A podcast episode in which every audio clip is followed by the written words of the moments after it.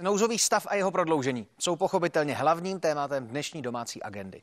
Mluvili jsme o politicích a snaze najít schodu a v té vřavě eh, možná zcela zaniká ta podstata. Nejedná se totiž o souboj koalice a opozice, ale o způsob boje s koronavirovou pandemí a nadneseně, ale ne příliš, o boj o lidské životy.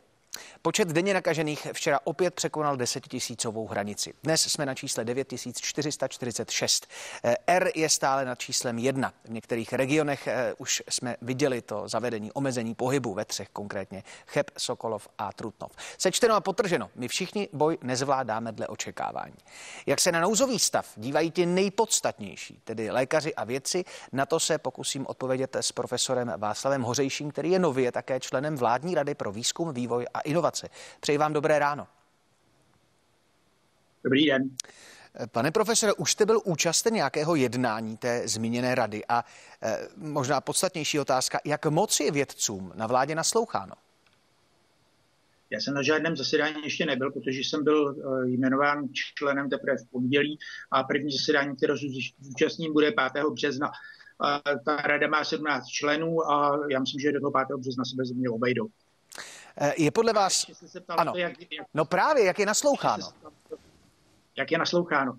No já si myslím, že to není tak špatné, že skutečně ve vládě jsou lidé, kteří eh, jsou schopni rozeznat to, co jsou správné, eh, korektní vědecké názory a více či méně se jimi řídit. Ale někdy se stane, že naslouchají nepravým takzvaným odborníkům a to se stalo právě eh, někdy na začátku září, kdy vláda úplně trestuhodně zanedbala to, co jí říkali ti skuteční odborníci, to znamená epidemiologové, imunologové, kteří, se, kteří eh, říkali úplně jasně opakovaně, že by se mělo udělat to též, co v březnu, to znamená zavést ta přísná protiepidemická opatření. A oni bohužel vyslechli lidi, kteří uh, tvrdili, že to je zbytečné, že to není tak hrozné. A ti lidé byli ověšeni taky vědeckými tituly a bohužel ta je podle vás to, co jsme dnes viděli v případě tří okresů, eh, bohužel ta správná cesta, jak s tím současným stavem v Česku bojovat a předpokládáte, že eh, podobná nařízení se budou týkat eh, i, i dalších okresů? No já si myslím, že to je opatření, které asi trošku pomůže, ale příliš bych ho nepřeceňoval. Řekl bych, že opravdu jenom částečně pomůže. Nechci to nějak kritizovat, ale jak říkám, nic podstatného to asi nepřinese. Vy říkáte, že daleko podstatnější a velmi podstatné je testování, masivní, ale eh, přesto proč zaostáváme v tom počtu, v tom boji za Rakouskem, kdy se ale v tom přepočtu na obyvatele testuje méně než u nás. Ta rakouská čísla jsou skutečně nižší. Tak v čem je ten problém a čím to je způsobeno? No, tam je to zásadně rozdíl v tom, že oni mají ten celkový počet případů v populaci, ať už se bere podle čehokoliv, mnohem nižší než u nás. U nich totiž nedošlo eh, k rozpoutání té takzvané třetí vlny. Oni neudělali tu chybu někdy před Vánoci, že by eh, ten eh, velice nadějný trend, který i my jsme tady měli, tam jsme ho přerušili bohužel tím uvolněním před Vánoci, tak tohle to zřejmě oni neudělali. Dostali se na čísla, která jsou té populaci mnohem nižší a proto si mohou dovolit i to nižší testování. Samozřejmě, protože tam je daleko méně těch případů, které vyžadují to testování lidí, kteří mají příznaky. Další věc je, že oni jsou pravděpodobně disciplinovanější než my, takže to je asi to vysvětlení. Na čím to podle vás je, a není to tedy vědecká otázka, ale věc názorová, čím to, že mnozí eh, mezi námi jsou stále vůči hrozbám kolem nás imunní a ignorují ta nařízení a, a stále si úplně přesně asi neumí představit eh, eh, to, co se kolem děje. Protože, eh, jak říkal před chvílí pan Kubáček, možná skutečně těch 15 minut skryté kamery z nemocnic by asi bylo velmi podstatné. Čím to je, že si pořád silně neuvědomuje, co se děje?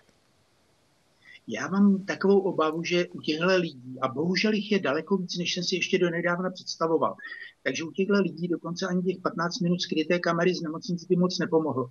Já jsem hrozně zklamaný z toho, že se zdá, že značná část naší populace, možná 40%, jsou opravdu, opravdu sobci, kteří úplně kašlou na to, že na to prostě umírá Uh, postupně by na to umřelo něco mezi půl procentem a jedním procentem naší populace. Uh, většina by to byli staří lidé. A ti lidé, kteří se chovají takhle nezodpovědně, tak si úplně zjevně myslí, že jim je to jedno, že ať ti staří klidně umřou, oni jsou mladí a zdraví a co by, by se nějak omezovali. a není na ně, možná, že na ně nepůsobí ani ten argument s těmi nemocnicemi. Oni se asi říkají, no je stejně málo pravděpodobné, že já bych potřeboval té nemocnice, tak a ani tohle to mě nemusí nějak zvlášť zajímat. A myslím si, že to je eh, další projev takového eh, podivného a pro mě velice nepříjemného eh, rysu té naší národní povahy, která se asi vyvinula z takové té pravicové rétoriky 90. let, ať se každý stará sám o sebe, ať je bezohledný a jen se stará o svůj prospěch. A projevilo se to například i v tom eh, vztahu našem eh, k uprchlíkům. Takže je to pro mě velké zklamání oproti tomu, jaké iluze jsme si dělali někdy na začátku 90. let po té takzvané sametové revoluci.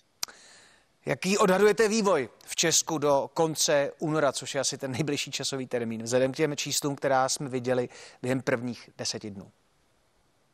No já si myslím, že když to půjde dobře, tak to zůstane zhruba na té současné úrovni, i když, eh, když se teď podíváme na ta nejhorší čísla, to znamená jak ten počet případů, tak ty vážné komplikace a, a ta umrtí, tak zaznamenáváme takový mírný nárůst oproti tomu, co bylo třeba před nějakými dvěma týdny. A tak doufáme, že eh, to zůstane aspoň na té nejnižší úrovni, což je pořád hrozné, protože bude do konce února umírat denně něco mezi 100 a 200 lidmi a e, to, je opravdu, to jsou úplně hrozná čísla.